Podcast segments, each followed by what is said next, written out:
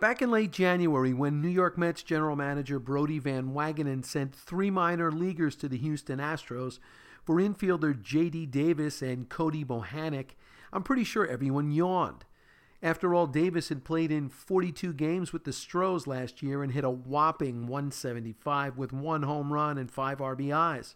In total, he'd appeared in 66 MLB games and tallied five homers and 12 RBIs.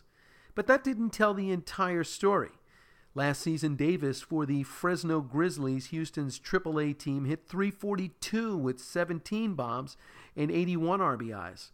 When the trade was announced, Van Wagenen cited Davis's propensity to mash left-handed pitching. Over his three-year minor league career, J.D. hit .350 against southpaws. Well, fast forward to Wednesday night at Citi Field. Davis, who is hitting .310 this year with 15 round trippers and 44 RBIs, notched his first ever walk-off RBI when he ripped a single off, you guessed it, Cleveland Indians left-handed pitcher Brad Hand. With the Daily Brief from moresportsnow.com, I'm John McAlevey.